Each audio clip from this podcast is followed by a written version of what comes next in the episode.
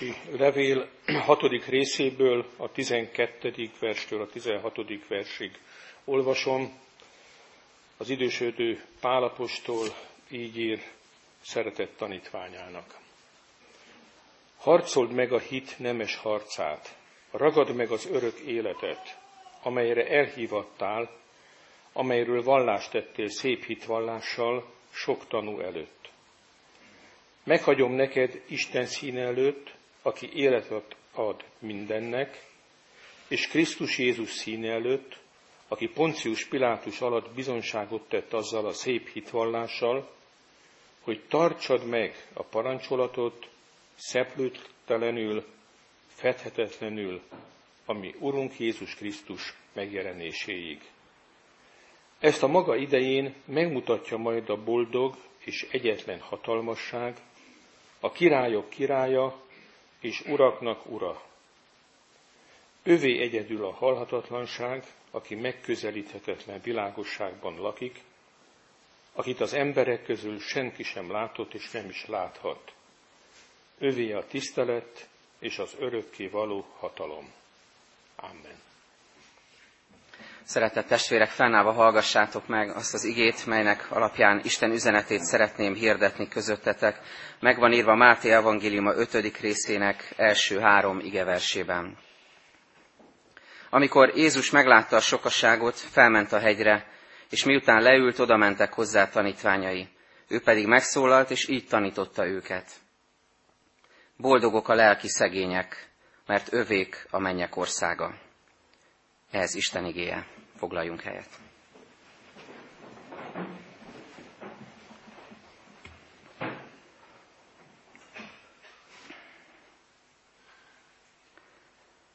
Petőfi írja Téli világ című versében, hol a boldogság mostanában, barátságos meleg szobában. Nem tévedtem el a naptárba, tudom, hogy nincs még tél, és még nem annyira zord az időjárás, bár így a nyári meleg után kicsit sokkoló ez a, ez a hűvös levegő, de ugyanakkor jól is esik. De mégis úgy elgondolkoztatott ez a versor a mai témánkkal és az előttünk álló hetek témájával kapcsolatban, hogy hol is keressük a boldogságot. Akár egy barátságos meleg szobában, a családunk körében visszahúzódva, és ott megtalálva ezt, vagy máshol. Mit jelent számunkra a boldogság, és egyáltalán mi a boldogság? És hogyha nem veszitek zokon tőlem, hogy talán egy kis ilyen álmosító reggelen ezzel a nehéz kérdéssel jövök elétek, de vajon mit válaszolnátok erre, hogy ha ezt megkérdezné valaki most tőletek, boldog vagy-e? Vajon abban az élethelyzetben, az életednek ebben a szakaszárban men vagy, sok mindenen keresztül menve, vagy sok mindennel még, ami előtted van, annak neki feszülve, vajon mit tudsz erre mondani, boldog vagy-e?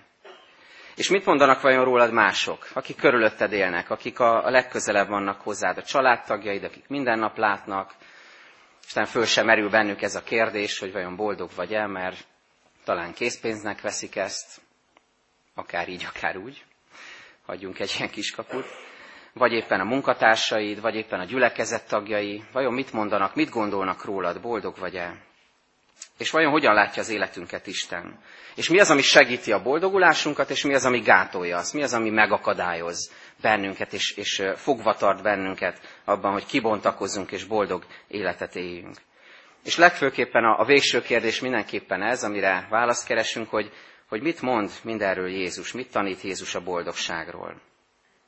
Tavasszal hallottam egy előadást a boldog mondásokra, ami nagyon inspirálóan hatott rám és, és megérintett, és valahogy Isten arra indított, hogy egy igehirdetés sorozatot szenteljünk ennek a kérdésnek, és a boldog mondásoknak. Ezzel fogunk most foglalkozni, hogyha Isten éltet és engedi a következő időszakban, következő vasárnapokon. Úgy gondolom, hogy fontos ezzel a kérdéssel szembesülni. Annál is inkább, mert a János által felolvasott lekcióban egy nagyon érdekes kontextusban kerül elő a boldogságnak a, a témája. Nem tudom, felfigyeltetek-e rá. Leginkább arra figyeltünk, hogy, hogy János is mondta, az idős apostol a fiatal tanítványnak elmondja az intelmeit, buzdítja őt a, bizonságtételre, a hitvallástételre, a bátorságra, bátorítja őt, vigasztalja őt. De ebben a tanításban volt egy kifejezés Istennel kapcsolatban, ami nagyon megrendítő és, és nagyon elgondolkoztató, hogy Isten igéje magáról Istenről mondja azt, hogy ő boldog. Nem szoktunk ezen gondolkozni, mert elsősorban az, az emberekre vonatkozóan olvasunk a boldogságról. Rengeteg olyan ige van, ami úgy kezdődik a Szentírásban, hogy boldogok, boldogok azok, akik, vagy boldogok, akik az Úrban bíznak, mert erejük megújul, és csomó ilyet lehetne idézni. Istennel kapcsolatban nem nagyon olvasunk erről, hogy, hogy Istent mondaná boldognak, maga a Szentírás, az Isten kijelentése hanem olyanokat olvasunk róla, hogy ő szent, hogy igazságos, hogy hatalmas, hogy erős, hogy, hogy ő a seregek ura, hogy mindenható, mindentudó, és, és azt nem olvassuk, hogy, ritkán olvassuk, hogy ő boldog lenne. És itt ezt olvassuk. És ez számomra nagyon fontos üzenetté formálódott a, a saját boldogságunk kapcsán, hogy hogyan ad ebben mintát számunkra Isten igéje, az ő boldogsága. Mert onnantól kezdve, hogy Istenre vonatkozóan olvassuk, hogy ő boldog, ez ad nekünk egy kiindulási pontot arra, hogy tájékozódjunk, hogy gondolkozzunk arról, hogy mit is jelent a saját boldogságunk, és hogy azok vagyunk-e egyáltalán. Nem kell már külső emberi mércéket keresnünk, hanem kereshetjük magát az Urat, mert ez az ő tulajdonsága. Ő belőle fakad a boldogság. És ő benne találhatjuk meg, hogy ez mit is jelent valójában. Hogyha Isten boldogságára gondolunk, akkor valahogy az jön elénk, hogy ebben ott van a teljesség, a tökéletesség, az öröm, a kiegyensúlyozottság, a békesség, a harmónia, a célba érkezettség, az értelmesség. Mindez azt jelenti, hogy, hogy Istenben ott van a boldogságnak a teljessége. De ugyanakkor tegyünk mellé egy másik képet. Látjuk Krisztust a kereszten. Látjuk a kereszten szenvedő Krisztust, szemléljük őt, és akkor világossá válik, hogy a boldogság az nem egy pontszerű esemény. Nem annak a kérdése, hogy most éppen jól érzed-e magad, vagy sem, hogy a külső körülményeit hogyan alakultak, vagy sem, hanem a boldogság az egy út, egy folyamat, aminek a része a fájdalom, része a veszteség, a csalódás, a megsebzettség is. Éppen Krisztus példáján keresztül látjuk, hogy mennyire része a boldogságnak. A kereszt maga és hogyha az életemre tekintek, az életedre tekintesz, akkor lásd meg ezt, hogy, hogy Isten nem egy ilyen kicsattanó, állandóan mosolygó, happy kereszténységre hív téged, nem egy ilyen felületes érzés hullámzásra, hanem arra, hogy lásd ezt az utat, amiben része van az örömnek is, de része van a megsebzettségnek, a hiánynak, a szomorúságnak is néha. Néhány bevezető gondolatot szeretnék először a boldog mondások témájához mondani, utána ránézünk arra, hogy mit jelent az, hogy lelki szegények, mit tanít erről Jézus, és utána pedig, hogy milyen ígéret fűződik mindenhez, azt fogjuk megnézni. Tehát néhány bevezető gondolat a boldogmondások témájához. Három előzetes megjegyzést szeretnék tenni. Az első, hogy a nagy ünnepekre a Jeruzsálembe érkező zarándokok mielőtt beléptek a templomba, áldásban részesültek fölkészítették magukat, megérkeztek, zsoltárokat énekeltek, lépdeltek föl a lépcsőkön, és hogy beléptek a templomba, áldást kaptak. Ez a bebocsátásnak egy, egy gesztusa, ahogyan a, az Isten szeretetébe beléphetünk. És mindez azért fontos, mert ahogyan a hegyi beszédet Jézus elkezdi, a boldog mondásokkal, ez pontosan ezt hozza elénk, hogy Isten Krisztusban szeretné megáldani az életünket. Meghív minket az Isten országába, mint zarándokokat, lépjetek be, jöjjetek a közelembe, a szentségembe, és én kiárasztom rátok minden áldásomat, a, a, a gazdagságnak, a mennyei gazdagságnak minden áldását. Szeretném, hogyha ha belépnétek a velem való közösségbe, és áldásban lenne részetek. Csodálatos meghívás ez, és mi, mi magunk is ennek engedhetünk ebben a sorozatban, ahogy majd ezt a témát tanulmányozzuk. A második megjegyzés, hogy figyeljétek meg, hogy Jézus paradoxonokban tanít a boldogságról. Nem könnyen érthető és könnyen emészhető gondolatokat mond, hogy boldogok azok, akik jól laktak. Vagy boldogok azok, akiknek csodálatos fényes karrierjük volt. Vagy boldogok azok, akiknek minden családi körülmények, körülményük tökéletesen rendezett, és, és nagyon kerek az életük. Vagy nem azt mondja, hogy boldogok azok, akik bejárták az egész világot, és, és mindenfelé jártak már, és rengeteg élményt szereztek. Vagy boldogok azok, akik gazdagok. Éppen, hogy ellenkezőleg nagyon nehezen emészhető paradoxonokat hoz elénk Jézus, például azt, hogy boldogok a lelki szegények, mert övék a mennyek országa. Miért teszi ezt Jézus? Azért, hogy gondolkodásra sarkaljon, hogy serkentsen bennünket arra, hogy, hogy ne a megszokott sémáink szerint gondolkozzunk a boldogságról, hanem egy kicsit ebből kilépve, kimozdulva, lássuk meg azt az utat, amit Jézus gondol a boldogságról. Nézzünk szembe őszintén azzal, ahol tartunk, és azzal, amerre vezethet bennünket Isten igéje a boldogságban. És a harmadik előzetes megjegyzés, az pedig így szól, hogy Jézus a boldog mondások által egy, egy útra hív meg. Részben ezt már érintettem, hogy a boldogság az egy út, egy folyamat, de hogy meghív bennünket Jézus erre az útra.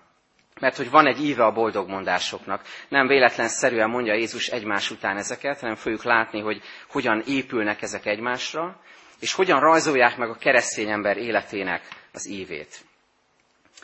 És ennek az első mondása, az első tanítása, ennek a sorozatnak így hangzik, boldogok a lelki szegények, mert övék a mennyek országa. Nézzük, hogy mit jelent ez.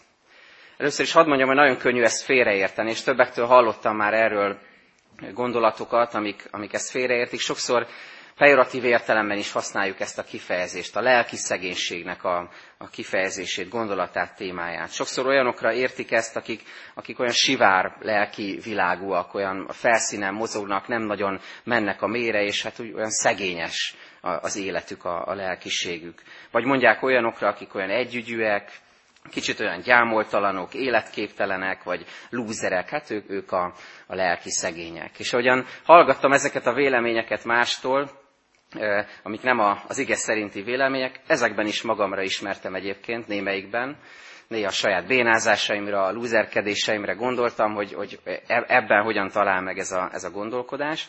De olyan jó arra ránézni, hogy, hogy Jézus nem így tekint erre a kérdésre. Az, hogy lelki szegény, az nem ezt jelenti. Figyelemre méltó, hogy, hogy Jézus a boldog mondásokat nem a, nem a földi, világi ö, kiegyensúlyozottsággal, stabilizációval kezdi. Nem ez van az első helyen, nem az van az első helyen, hogy, hogy legyenek rendezettek a körülményeid, építsd fel az életedet, csináld meg a, a karrieredet, és légy valaki, és mindent rendezzel magad körül, hanem éppen ellenkezően. A megüresedésről beszél.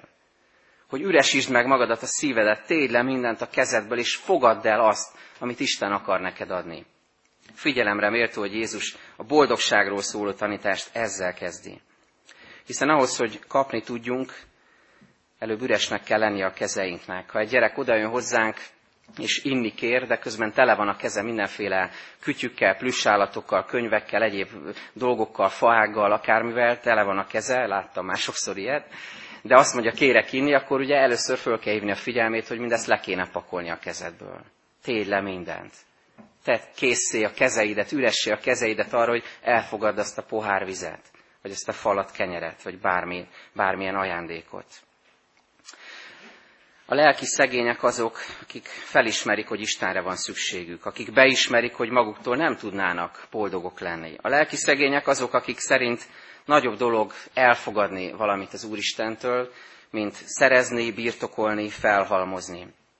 A lelki szegények azok, akik elismerik, felismerik, megvallják a bűneiket, hibáikat, tudva, hogy, hogy ezek akadályá válnak az áldások elfogadásában. A lelki szegény az, aki beismeri a maga szegénységét, betegségét, elesettségét, és ugyanakkor kifejezi a vágyát arra, hogy szeretne Istentől kapni. Szeretné, hogyha Isten töltené be ezt az űrt.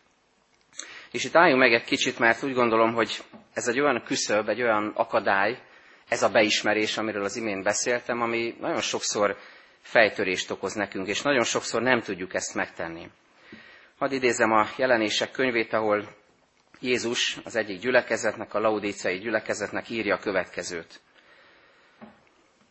Azt mondod magadról, gazdag vagyok, meggazdagodtam, és nincs szükségem semmire, de nem tudod, hogy te vagy a nyomorult, a szánalmas és a szegény, a vak és a mezítelen.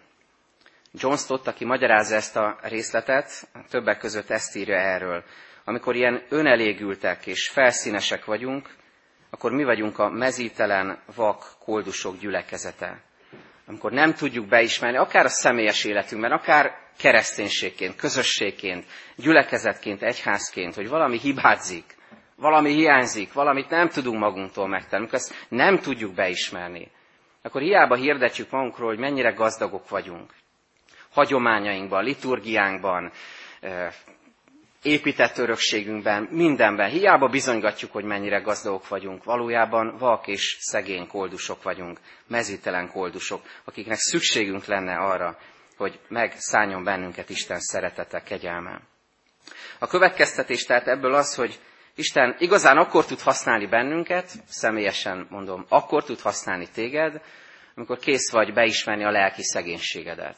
Amikor eljutsz oda erre az alázatos pontra az életedben, hogy már nem bizonygatod, hogy te vagy valaki, hanem el tudod ismerni az Isten előtt, hogy nélküle nem tudsz lenni senki. Amikor beismered alázattal, hogy nélküle kevés vagy, szegény vagy, nem látsz, és szükséged van az ő irgalmára.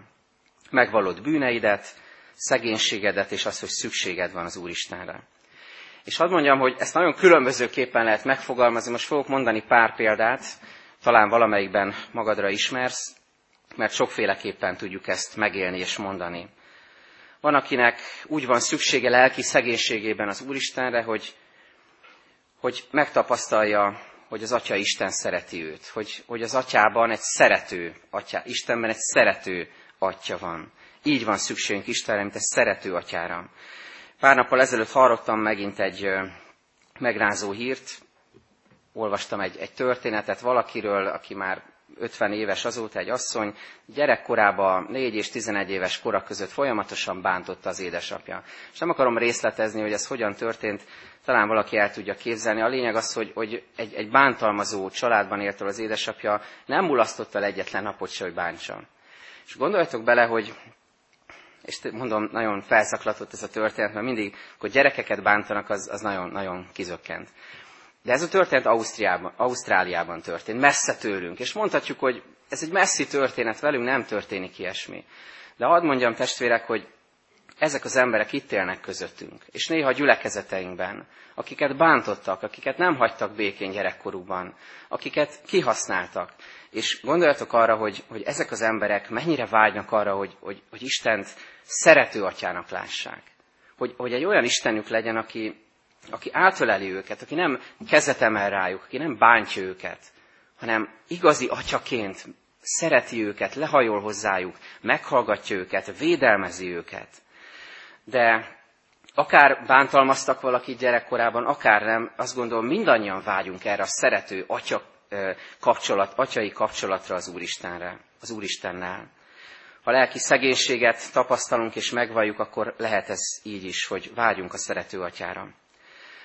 De lehet úgy is, hogy valakinek szüksége van Istenre, mint aki vezetést, mint aki udvaigazítást, mint aki világosságot ad. Mert olyan sokszor sötétben tapogatózunk. Én azt vettem észre, első rendben magamon, de más testvéreken is, akik kipróbált keresztények, és előttem járnak a hitben, hogy, hogy néha annyi mindent tapasztaltunk már, és, és mégis borzasztóan el tudjuk veszíteni a fonalat azt értem ezzel alatt, hogy, hogy sok, sok mindent átéltünk már. Tudjuk, hogy jön egy probléma, elővesszük a bibliolvasó kalauzt, kinyitjuk a Bibliát, elolvassuk az igét, másik áhítatos könyvet, elolvasom a Spurgeon, meg a, nem tudom, Sixait, meg amiket szoktam, meghallgatom a többi lelki testvéremnek a véleményét, vagy rákattintok egy ige hirdetésre, és, és úgy érzem, hogy felvértezve vagyok. És, és akkor jön egy, jön egy helyzet, amikor azt mondom, hogy nem tudok mit kezdeni vele Nincsenek rá sémáim. Hiába olvasom az igét, hiába olvasom a 20. áhítatos könyvet, hiába hallgatom meg a, a legkipróbáltabb testvérem véleményét. Nem fog segíteni. Miért? Mert, mert elakadtam, elveszettem a fonalat. Ez egy lelki szegénység. Szükségem van Istenre, hogy betöltse ezt az űrt, és szükségem van arra, hogy, hogy kizökkentsen ebből az állapotból, és, és vezetést, útbaigazítást adjon nekem.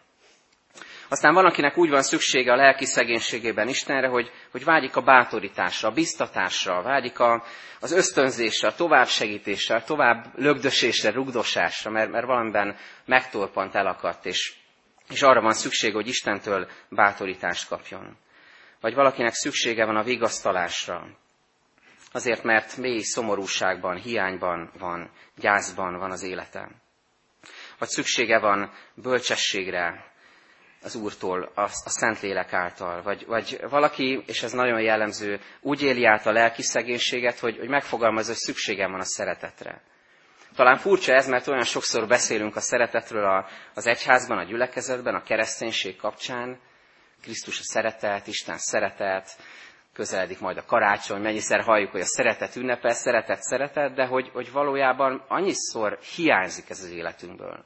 Mert fejben rengeteg minden megvan, rengeteg ismeret, hogy az előbb is mondtam.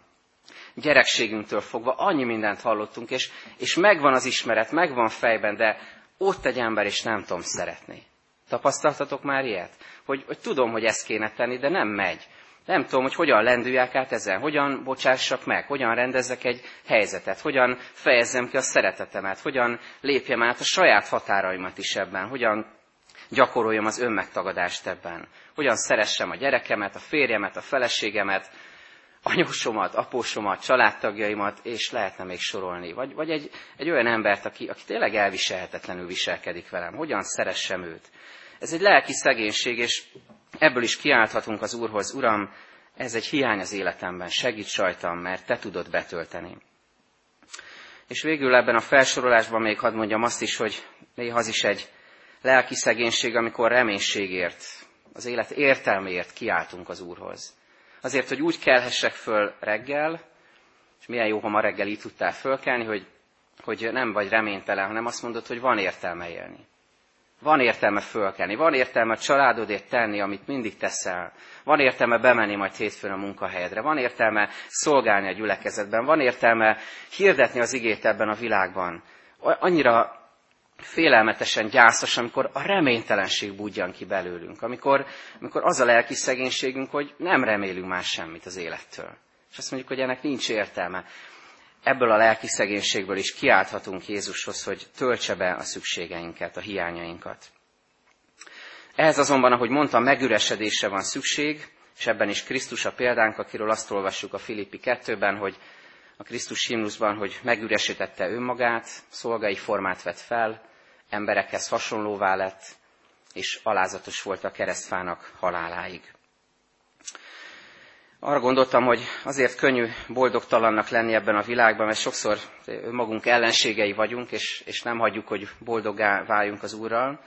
Pedig Jézus nagyon radikálisan tanít bennünket a boldogságról, és csak meg kellene hallani az ő szavait, és, és kapcsolatba kéne lépni vele. Az ember azt mondja, szerez, gyarapodj, halmoz fel, törtes, menj előre, csináld meg, tapasztald, érd el, Jézus pedig azt mondja, boldogok a lelki szegények, mert ővék a mennyek országa. És végül hadd tekintsünk rá röviden arra, hogy mit, milyen ígéretet fűz mindehez Jézus. Azt mondja, boldogok a lelki szegények, mert övék a mennyek országa. Ha végignézitek a boldog mondásokat, azt fogjátok látni, hogy az első és az utolsó boldog mondásnál van ez a, az ígéret. Mind a kettőnél ugyanaz.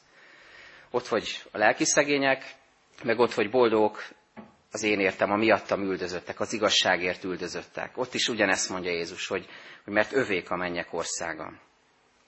Olyan, mint egy keretet adna ennek Jézus, mint hogyha a boldogság témát ebbe a keretbe helyezné bele, hogy, hogy erre tekintsetek, az Isten országa felé, ebbe hívlak benneteket, ez legyen számotokra a prioritás.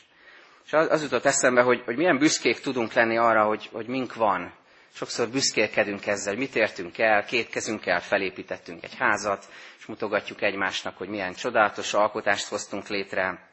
Vagy büszkék vagyunk a, a református őseinkre, hagyományainkra, az előttünk jártakra, vagy a körülményeinkre, karrierünkre, a gyerekeinkre, általa egy ilyen másodlagos eredményt érünk el, hogyha ők érnek el eredményt, az is a mi büszkeségünk, vagy a testi-lelki erőnkre, a szolgálatunkra, sok mindenre lehetünk büszkék, hogy mink van nekünk, hogy mi az, amivel mi rendelkezünk. És itt pedig azt mondja Jézus, hogy övék a mennyek országa. És ez azt a kérdést hozza most elénk ezen a reggelen, hogy vajon van-e üdvösséged? Részes vagy-e az Isten országában? Meghívott-e téged Krisztus, és hallottad -e az ő szavát, és engedtél-e már ennek a hívásnak? Részes vagy-e Isten kegyelméből, Krisztus vére által, az Isten országában. Miénk-e a mennyek országa? Jézus megígéri, hogy ha, ha tudunk lelki szegényként megállni előtte, ha tudjuk beismerni a bűneinket, hibáinkat, fogyatkozásainkat, szükségleteinket, akkor ő gazdagon meg fog áldani, boldognak fog mondani, és ne érdekeljen innentől kezdve, hogy ki az, aki gúnyolódik rajtad, hogy te lelki szegény vagy, te bátran megállhatsz az Úr előtt, kifejezve hiányodat, lelki szegénységedet, elfogadva Krisztusnak az áldását, az üdvösség üzenetét, az Isten országába szóló meghívást. Ámen.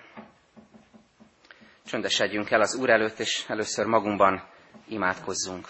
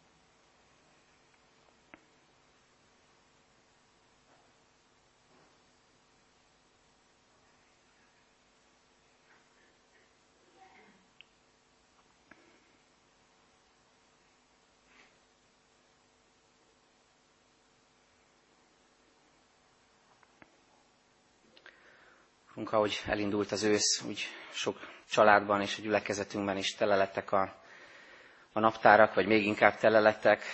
Igyekszünk utolérni magunkat, igyekszünk odaérni minden szülői értekezletre, igyekszünk beküldeni minden pénzt, amit be kell, igyekszünk minden információt begyűjteni és továbbadni, és helytállni sok fronton, és, és csak rohanunk, rohanunk. De köszönjük, hogy ma reggel megállítottál bennünket ebben a rohanásban. Köszönjük, hogy elénk hoztad ezt a kérdést, hogy vajon boldogok vagyunk-e, és elénk hoztad ennek a bibliai tanítását, ahogyan Jézus tanít és vezet bennünket.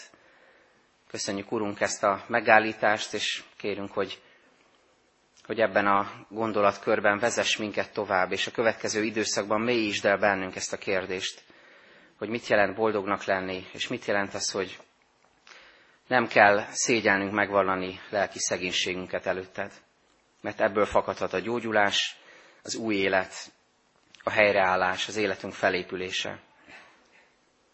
Köszönjük, Urunk, hogy imádságban hordozhatjuk egymást is, a gyülekezetünk tagjai, családtagjainkat, gyermekeinket, fiataljainkat, idősebb testvéreinket. Kérünk a betegekért, hogy légy az ő gyógyítójuk, és légy azokkal, akik most kórházban vannak, műtét után, vigyázz rájuk különösen is a felépülésben, és kérünk, hogy légy egész közösségünkkel, gyülekezetünkkel, egyházunkkal, nemzetünkkel, és te adj mindannyiunknak gyógyulást, alázatot a lelki szegénység beismeréséhez, hogy ebből élet fakadhasson. Ámen. Fennállva mondjuk közösen a mi Urunktól tanult imádságot. Mi, Atyánk, aki a mennyekben vagy, szenteltessék meg a te neved, jöjjön el a te országod, legyen meg a te akaratod, amint a mennyben, úgy a földön is. Mindennapi kenyerünket add meg nékünk ma, és bocsáss meg a mi védkeinket, miképpen mi is megbocsátunk az ellenünk védkezőknek. És ne védj minket kísértésbe, de szabadíts meg minket a gonosztól, mert Téd az ország, a hatalom és a dicsőség mind örökké. Amen.